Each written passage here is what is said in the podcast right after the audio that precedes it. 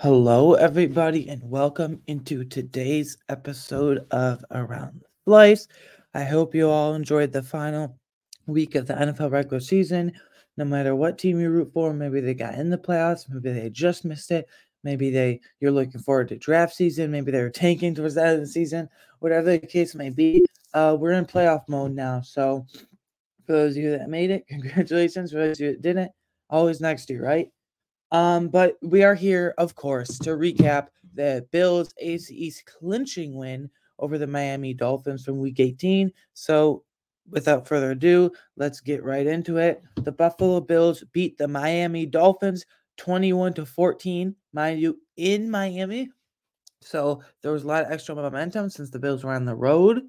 Um, I know the Dolphins are very, very good at home this year. In a way, not so much, but we went into Miami and beat them for our fourth straight AFC East title, and a couple of records were broken or set because of that, that we will touch on a little later.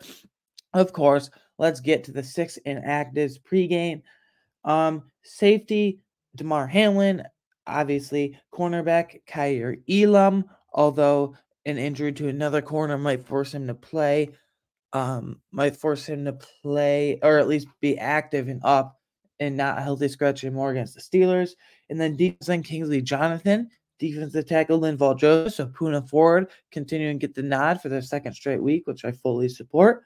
And offensive lineman Alec Anderson and running back Latavius Murray on Saturday late afternoon around 4 p.m., they elevated Leonard Fournette from the practice squad. And that meant to me, at least, and a lot of Bills Mafia members, that, yeah, they were elevating Leonard Fournette to play and they have Latavius Murray as a healthy scratch. Because I said it on the recap. I've been saying it for a couple, the past couple weeks on here, or uh, internally, I guess. Latavius Murray has broken down.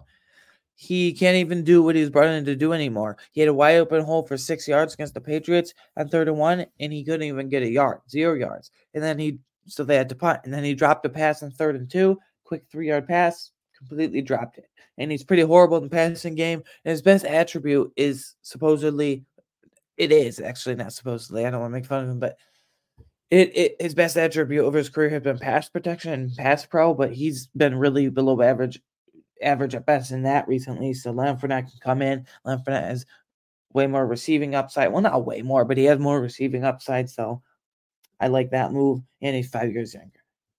Um, as you'll see here, the defense man that's inactive and a healthy scratch, if you will, is Kingsley Jonathan, not Von Miller. That's a concern for me. What what what what made Von Miller go from being healthy scratch inactive last week to playing this week. Now, granted, he only played like four or five snaps, but those four or five snaps were awful. Like he he didn't even move up field. What has he done all season? He keeps getting pinballed back. He keeps getting it's like bumper cars back there with him. He's all the way to other end zone, not really, but figuratively.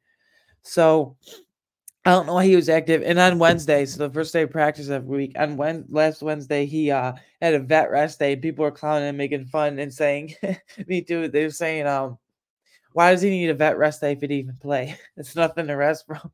So, but I don't know what he did from this week, last week to this week to be active all of a sudden. Like he's just, I, I, it's probably, in my opinion, maybe you cut him this offseason. We'll have to have those tough discussions in our early offseason podcast episodes here, which by the way, I cannot wait for. Offseason, it's awesome. I love roster building, team building, draft, all that. Free agency, awesome. Arguably even better than in season content because we can really get creative for off season and all that. But we'll get there when we get there. But interesting stuff. Uh, unfortunately, we do have the last two weeks. The Bills have stayed really healthy, contrary to what they've had first half of the season, especially early in the season, losing all those stars and superstars. Uh, but injury news: Gabe Davis apparently, according to NFL Network's Ian Rapoport, suffered a PCL sprain in his knee it was a non-contact injury. He was just running his route, then he pulled up weirdly, and it's a PCL sprain. His, but it's not considered to be anything major.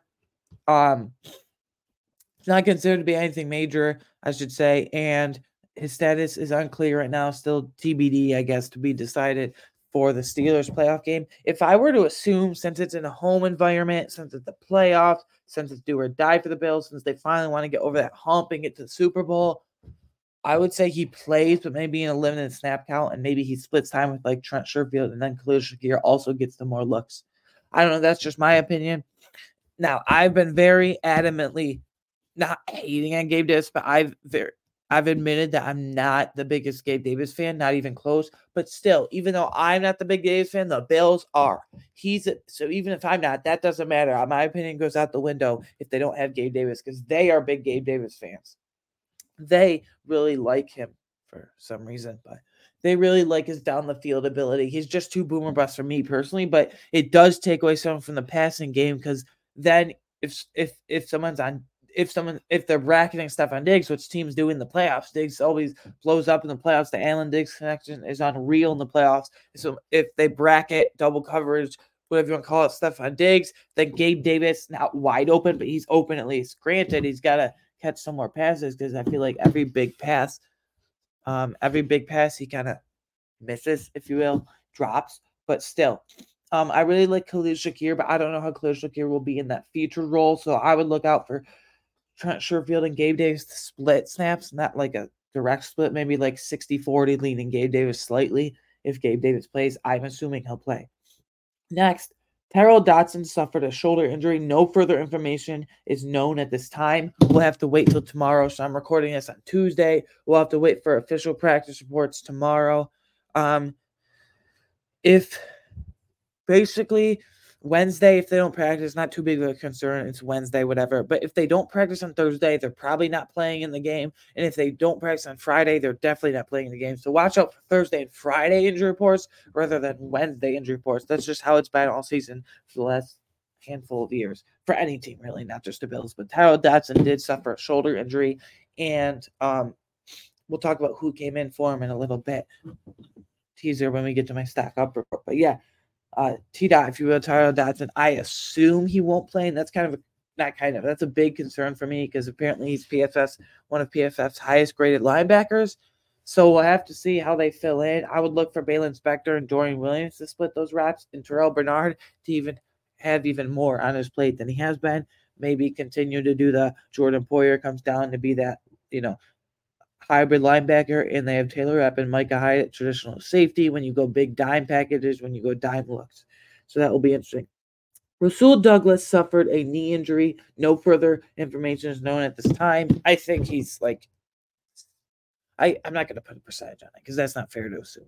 But I think Rasul Douglas is going to play. It looks like he avoided serious injury. I mean, he's been a dynamo since he came to the Bills. Um, we only gave up a fifth round pick or third round pick the Packers. Yeah, that's kind of steep for a corner.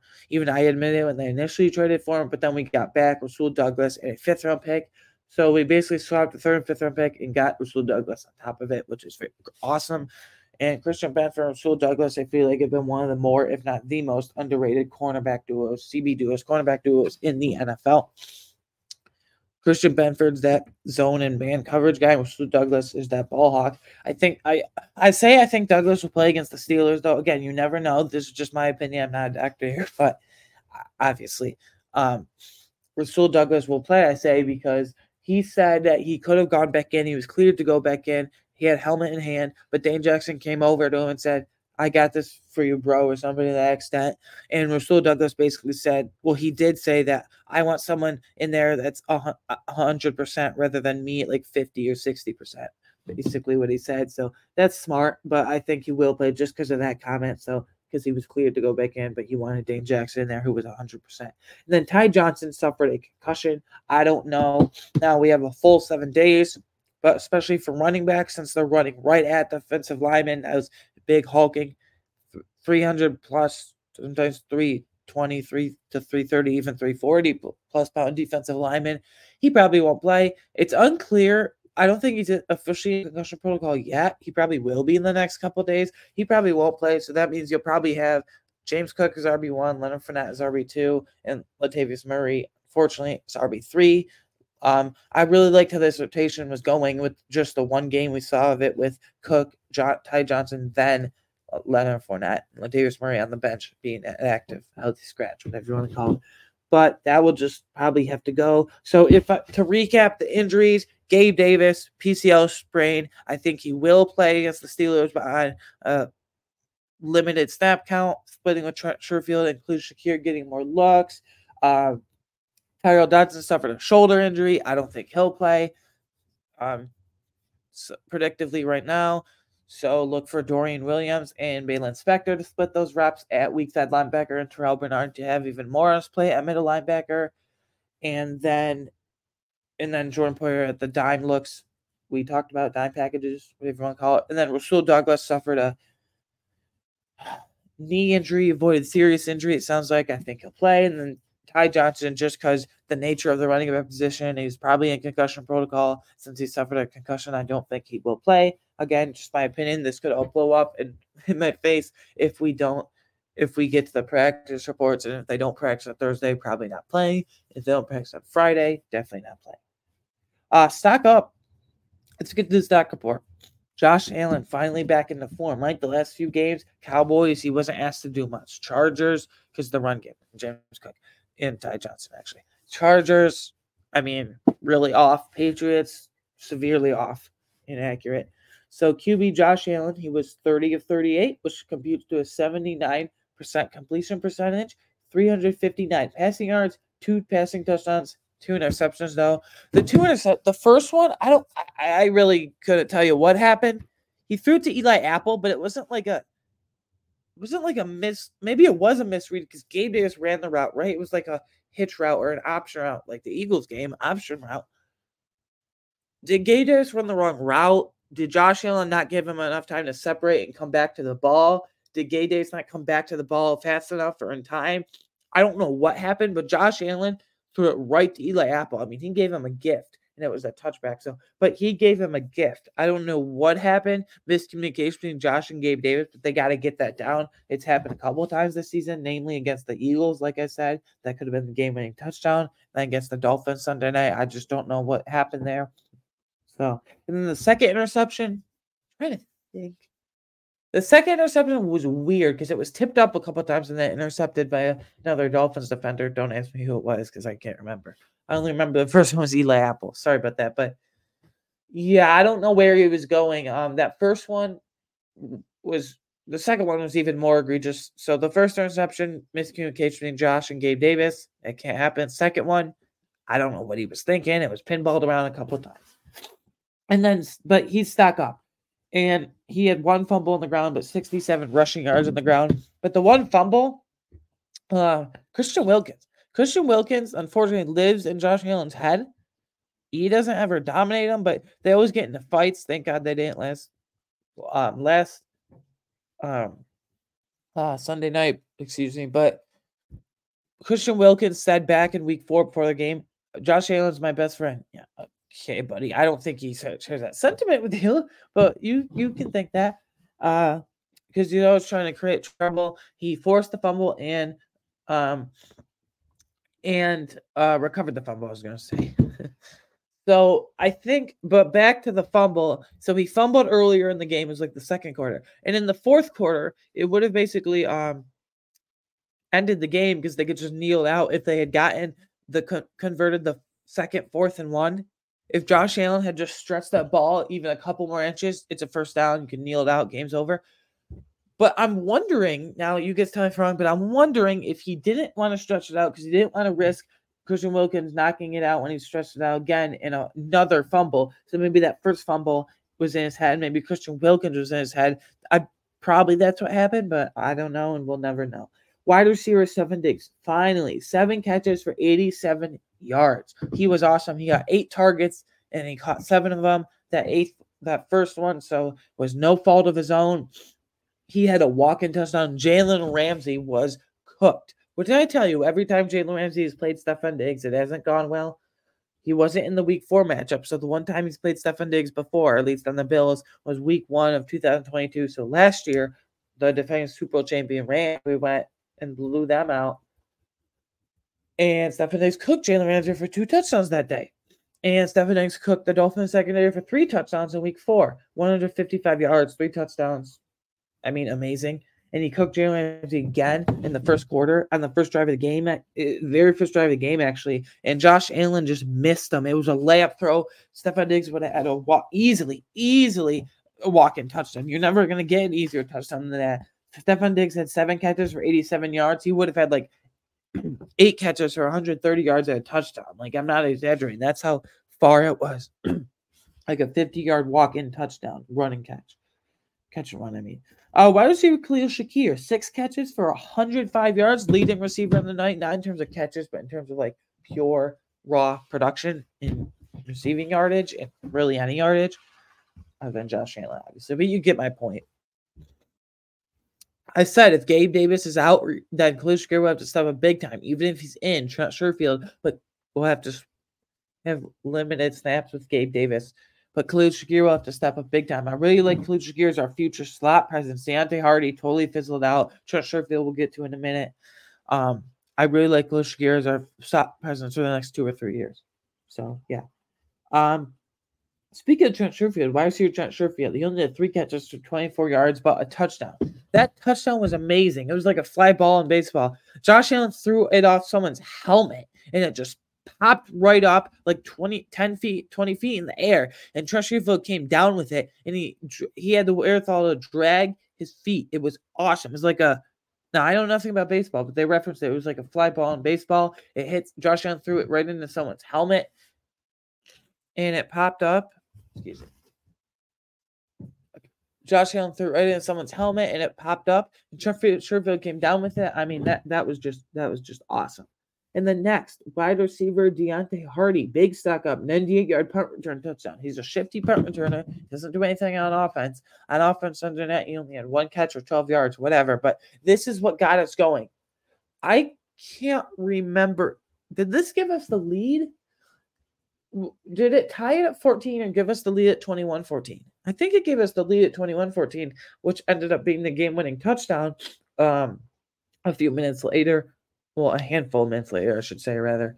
So, uh, yeah, Deonte Harty, 96 yard punt return touchdown. That was awesome. We haven't had a single punt return touchdown all season. Deonte Harty has lost explosiveness clearly from that turf, though. It was worse than we thought with the Saints last year in New Orleans. But yeah, I mean, wow.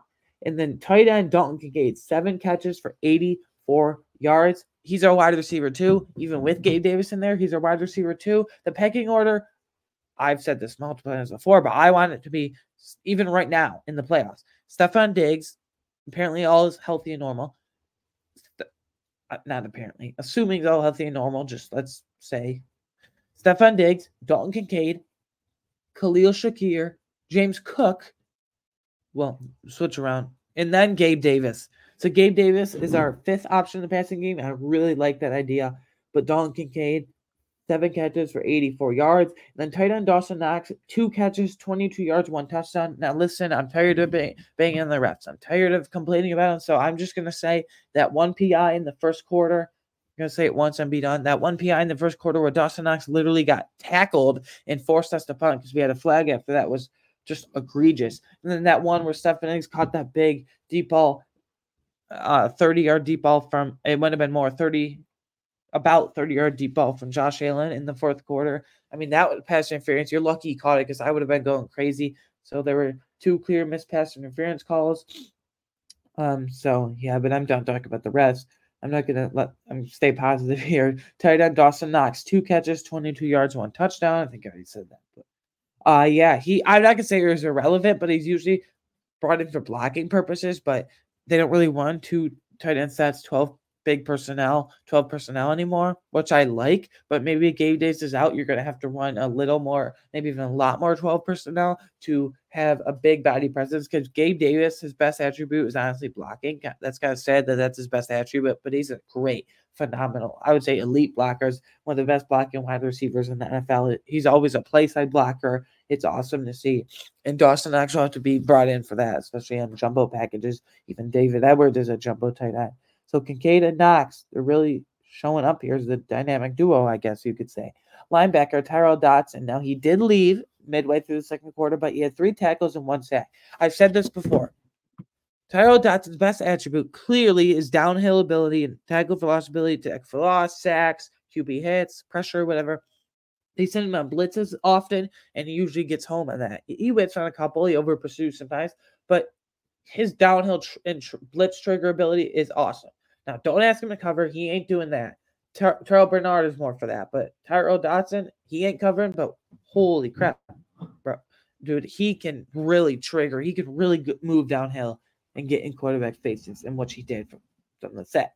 Linebacker Baylon Spector. I didn't know I'd be saying this for a special teams only player, but four tackles. He was really he stopped on one drive. He had a nice third down tackle where the Dolphins had to punt this one drive.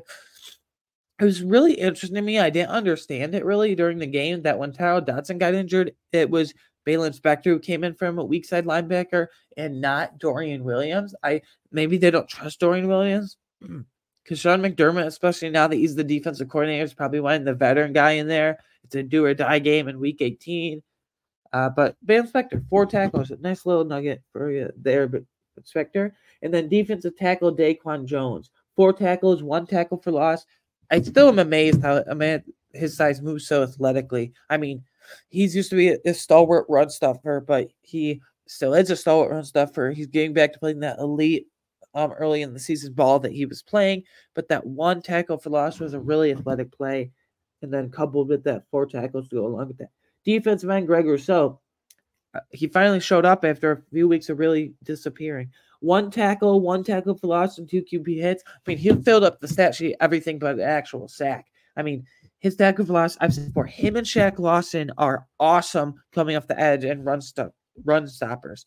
Greg Rousseau obviously has the pass rushing skills too, but he uh, combines power, length, and speed and athleticism so well. He's finally put it all together. I said coming out of Miami, it'll take him two or three years, two years probably at minimum to refine that game because he kind of just rushed with bull rush abandoned, got penalties sometimes. So, but one tackle, one tackle for loss, two QB hits. He was effective in quarterback. He did everything but get an actual, technically a sack.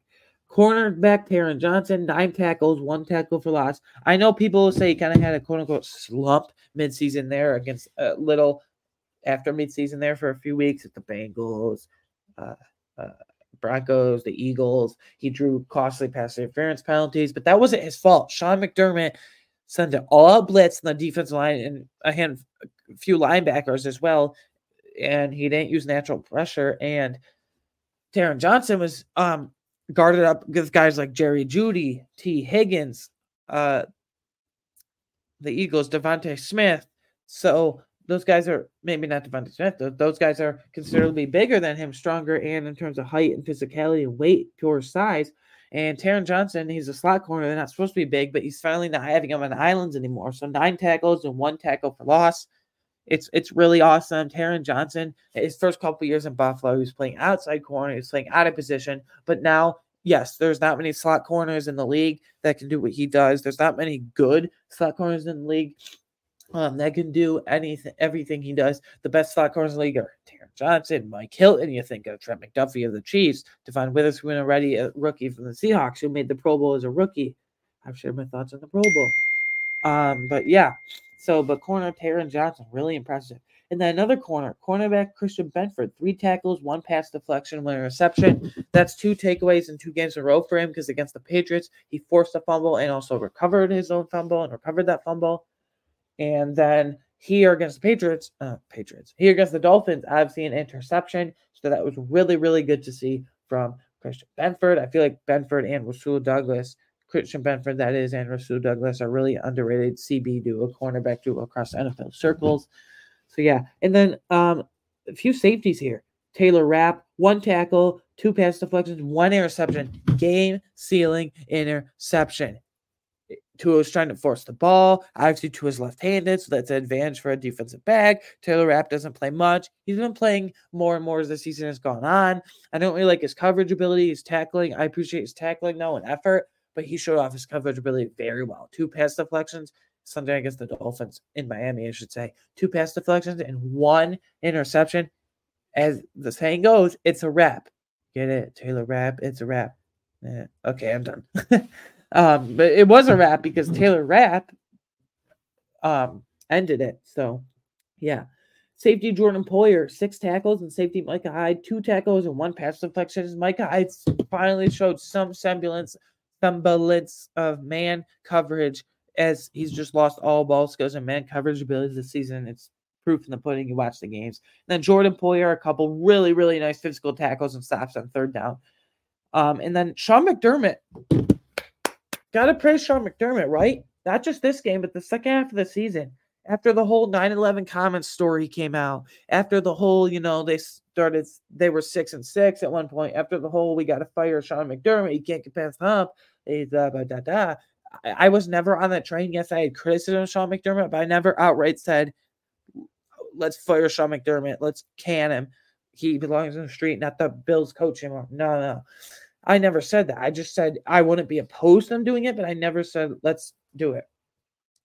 Because Sean McDermott's aggressiveness was awesome in this game. First, in the second quarter, or something like that, he goes for a fourth and one on his own 35. That's like a Dan Campbell level of aggressiveness from the Dolphins. Fourth and one from his own 35. In Sean McDermott's first two or three years in Buffalo, hell, he ain't doing that. But now that you have Josh Allen, literal stallion, and alien at quarterback, you have that ability to do that. He goes at fourth and one on, from his own 35. And then, and then they gave a generous spot to Miami and they got the first down and third and whatever. And he challenged it and it was overturned. And then the Bill the Dolphins had to punt it, and we got a touchdown off of that. I think it was the game tying touchdown drive that tied it up at 14 from the Dawson Knox touchdown, mm-hmm. the second touchdown game. So uh, clap it up for Sean McDermott. His aggressiveness was on point this game, and also he's stop at the all blitz tendencies on this five game win streak. I mean, he got this team moving. And then Brandon Beane, Brandon Beane. Usually don't talk about general manager and stock up, but another clap because I've talked, we've talked about before his willingness to st- go with his gut and stick with guys like Terrel Bernard and Spencer Brown. That is awesome. Young guys contributing for second year players that he drafted. James Cook, Dalton Kincaid, um, uh, undrafted free agent UDFA from 2019 that's starting now. So I'm playing very well. Tyrel Dodson, um, and then obviously uh, free agent signings that haven't done really anything all year, but ha- really, and then a rookie O'Cyrus Torrence who's doing. He's kind of hit a rookie wall the last few weeks. He started off really hot though the first half of the season, and then we have guys that um like I was alluding to before I went on the I saw, before I went on the O'Cyrus Torrence thing, um, guys are contributing like free agent signings that haven't done anything all year, like Trent Sherfield, like Deonte Harty with that huge kick return touchdown. So Sean McDermott, head coach, Brandon Beane, general manager, building this Super Bowl caliber roster. Honestly, every year is just better. Um, and then Leonard Floyd, what addition he has had 10 F sacks and disappeared the last few weeks. He's got to come back to earth here. He's got to come back up here again. But what he's done is a late June addition. I mean, eh, just three months before the season starts, give or take. That was awesome. So Sean McDermott, and Brandon Beane, you deserve your flowers. End the season right now. Mix. I only had one here because it's really positive this game. Cornerback Dane Jackson, three tackles and one pass deflection. Now, it's been really well documented over the last couple years, especially last year when he was thrust into a role when Trey White was injured, all that. This year, though, look, and Christian Benford was injured, and they didn't want to play rookie Kaiir Elam for some stupid, odd reason. I'm not the biggest fan of Dane Jackson. I don't have hatred for him. I just have a little pause with him because sometimes he does some really stupid things. Like he got a couple penalties when he came in the game pretty early on when Rasul Douglas came out. But then he had a really nice pass deflection on third down that forced Miami to punt, and he had some really good tackles, but he missed a couple tackles. I, I'm still split on Dane Jackson. He's an unrestricted free agent this offseason. So I say don't resign him because you have Rasul Douglas, Christian Benford, Elam under contract, and who knows Trey White's future. But for now, he's under contract. Trey, Trey, Trey White, that is. So I don't know, but I'm split on Dane Jackson. He made some really costly plays. Look, it did cost an end, but for him, costly plays and some really nice plays. Uh, Stockdown, I hate to do this. I hate to do this because I just got his jersey for Christmas and I love him. And I think he's a budding star, if not superstar in this league for this team. But running back James Cook, 13 carries, 36 yards. First of all, with the 13 carries, they didn't use him enough. I want him to get 15 to 18 rushes, not total touches, including receptions, 15 to 18 rushes per game. Because, um, but 13 carries, 36 yards three catches, 16 yards. He would have had four catches, like 26 yards, 20 one yards and a touchdown, that five yard touchdown pass he dropped. I mean, he cooked his defender. You don't really say running back cooks a defender, but he cooked linebacker, safety, whoever the hell it was. Um, he, I mean, he cooked him. What a move! He made a nice little spin move on him, and he dropped the touchdown pass. You can't do that. And then defensive line pressure. It was really, really inconsistent. We had one sack this whole game, and it was from a linebacker, Tyrel Dodson, who ended up leaving the game. No Ed Oliver sack, no Greg Rousseau, but Greg Rousseau did everything except get a sack. Leonard Floyd, AJ Epenesa was disappearing, although it is Epenesa's second back, game back from the rib injury after he missed two games and then played against the Patriots last week and now against the Dolphins. Although I think he was limited snap count last night, I'm not, I didn't see him much. He didn't record a single tackle, anything. But defense line pressure has to show up more. The whole end of half sequence too. It was so botched and weird. First, you go from first and ten from the five, or first and goal, I should say, from the five, and you have um James Cook dropping a wide open touchdown pass, then you have an incomplete pass, and then a third down with like 10 seconds left, you throw it to Ty Johnson, and at the one yard line, he's short of the end zone. You have no timeouts left, so you're trying to kneel it, but you ran out of time. It was just a whole botched botch sequence at the end of the first half. Not good, guys. They should have, Josh, Sean McDermott, you got to throw that into the end zone. Great game. You severely outcoached Mike McDaniel. Every time they went to Mike McDaniel in the second half, he just looked lost. He abandons the run way too much. Uh, they had 100 yards rushing in the first half. In the second half, they only had three carries total from De'Von Achane. Three carries total and seven yards in the second half. So, um, yeah, but you got to throw that in the end zone. It's either end zone or nothing there. If it's incomplete in the end zone, whatever, field goal to go up at halftime. Well, not to go up, but you know what I mean. And then speaking run defense, leaky run defense in the first half, like very leaky. Um, 100 yards to De'Von Achane in the first half. I don't really understand how that happened. Um, but I mean, it is what it is. Luckily, they went abandoned the run. Meg McDaniel got severely out coached and abandoned the run the second half and went away from it for some reason. Don't ask me. I'm not Meg McDaniel, but hey, I'm happy he abandoned the run. Uh, big slice of the game award. Wide receiver Deonte Harty. I mean, props to him after not doing anything all season. He does nothing on offense. He, he plays like two or three snaps a game.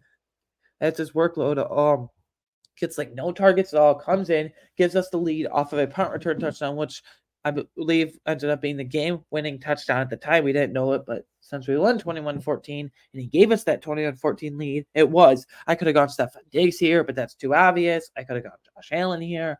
I really could have gone Dalton Kincaid. A lot of guys deserve that, but I say Deonte Harty for finally waking up and doing something in the return game. Burnt slice of the game award. I have nobody. Like Dane Jackson was mixed for me, but like James Cook dropping a wide open touchdown pass, but I don't want to slam James Cook like that. Dane Jackson, I'm wishy washy on, but like, I mean, he didn't do anything to like cost us in the end of it, uh, end result.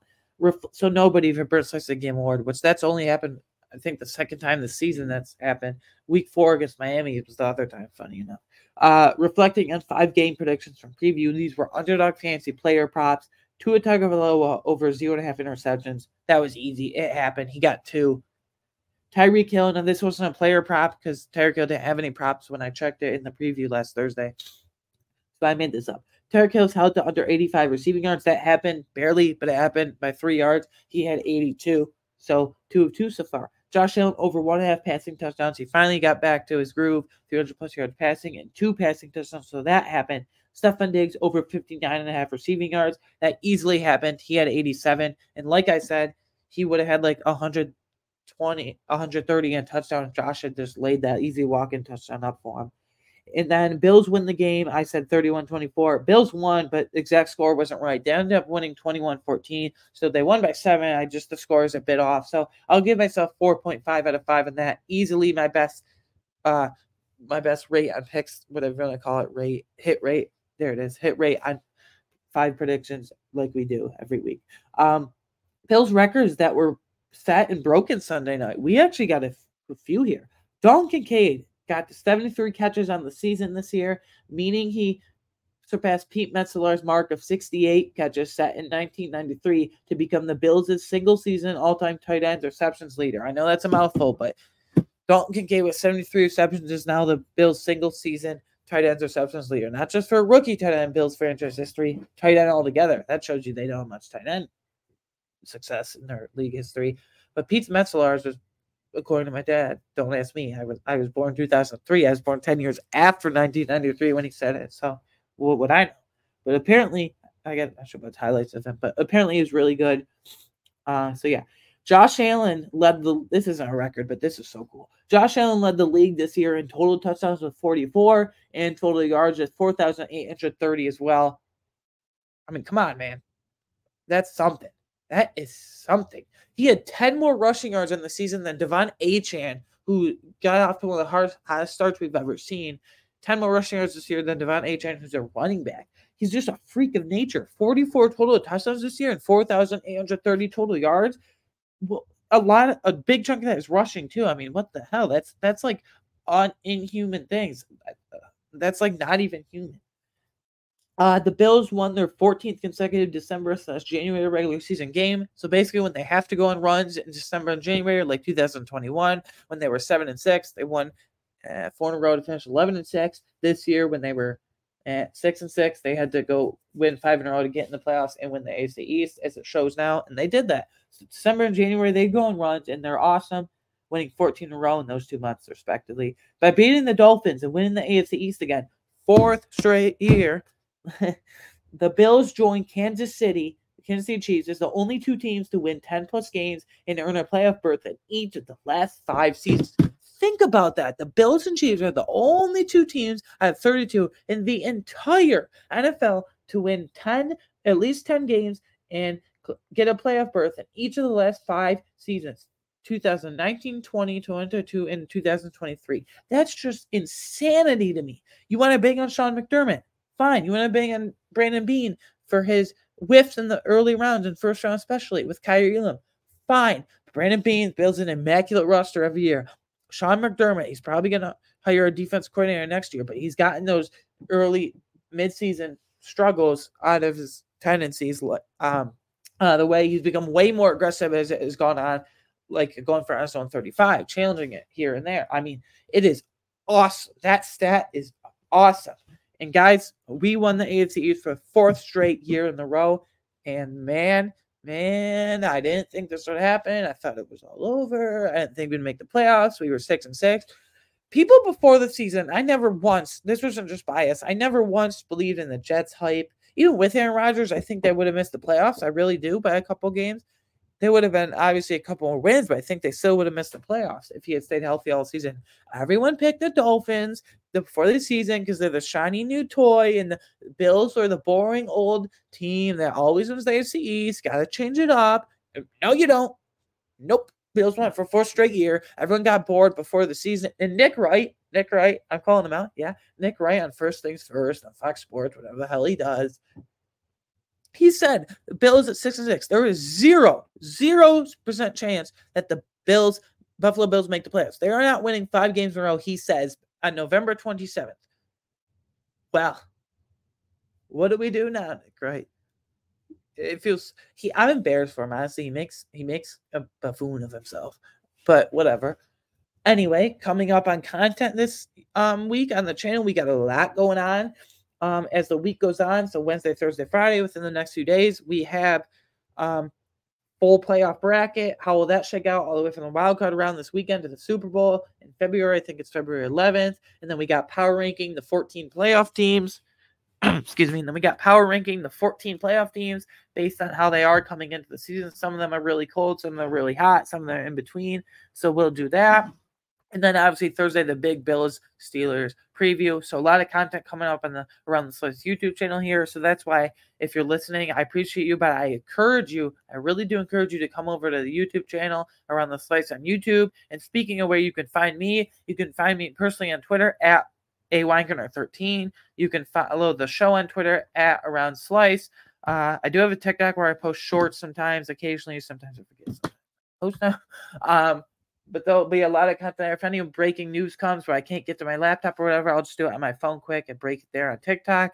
And then you can watch slash listen to this podcast on YouTube, of course, but YouTube, Apple, Spotify, or wherever you get your favorite podcast, wherever you pod. And then finally, I know this is a mouthful, but finally, you can support me on Patreon for just $3 a month. You get extra exclusive content. Again, that's just $3 a month not found the podcast, it's patreon.com slash around the slice. So yeah, Bills Steelers playoff game in Buffalo, but four straight AFC East titles. Okay, I'm done with that. Um, yeah, I don't. I just don't know what to say. This is just a surreal moment. I, I don't know. Finish going from six six to 11-6 and four straight AFC titles. Uh, yeah. Okay, I, I'm done. Bye.